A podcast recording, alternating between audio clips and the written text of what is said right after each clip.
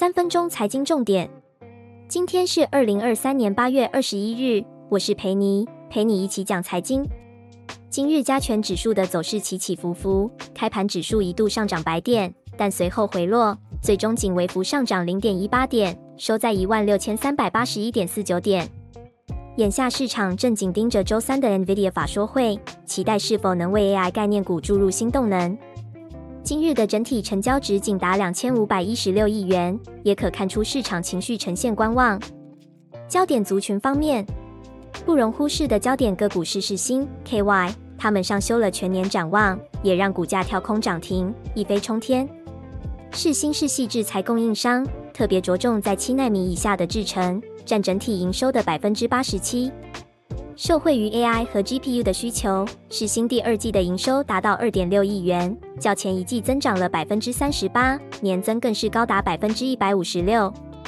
本季每股盈利达到十点一六元，季增百分之二十六，年增百分之六十九，营收和盈利双创历史新高。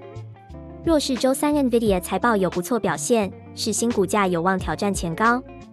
接下来，一起来关注两则财经焦点新闻。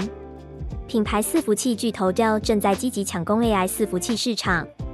他们不仅大量购买 NVIDIA 最高规格的 H100 晶片，还在台湾展开代工与零组件的大规模采购。根据估计，今年的订单总金额可能高达千亿元，而明年更有望翻倍，达到超过两千亿元。纬创和光宝则是这场竞争的两大赢家，他们分别拿到组装和电源的关键订单。奇鋐和秦晨两家散热和机壳厂商也成功挤进供应链。这四家公司股价分别都在季线附近有售，同样可静待 NVIDIA 财报公布再选择是否进场。另一个焦点资讯，半导体成熟制程市场正在面临一些困境。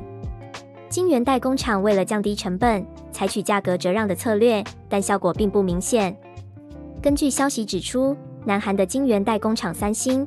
开始实行热停机策略，也就是开始关闭部分成熟制程生产线，以减少能源消耗。台厂包括联电、世界先进和力积电等也跟进这样的策略。可以预估，市场短期内订单状况仍难以好转，成熟制程市场的情况相当不乐观。根据韩媒报道，南韩主要晶圆代工厂近期的产能利用率只有百分之四十至百分之五十之间，可以从中看出成熟制程市场的疲软状况。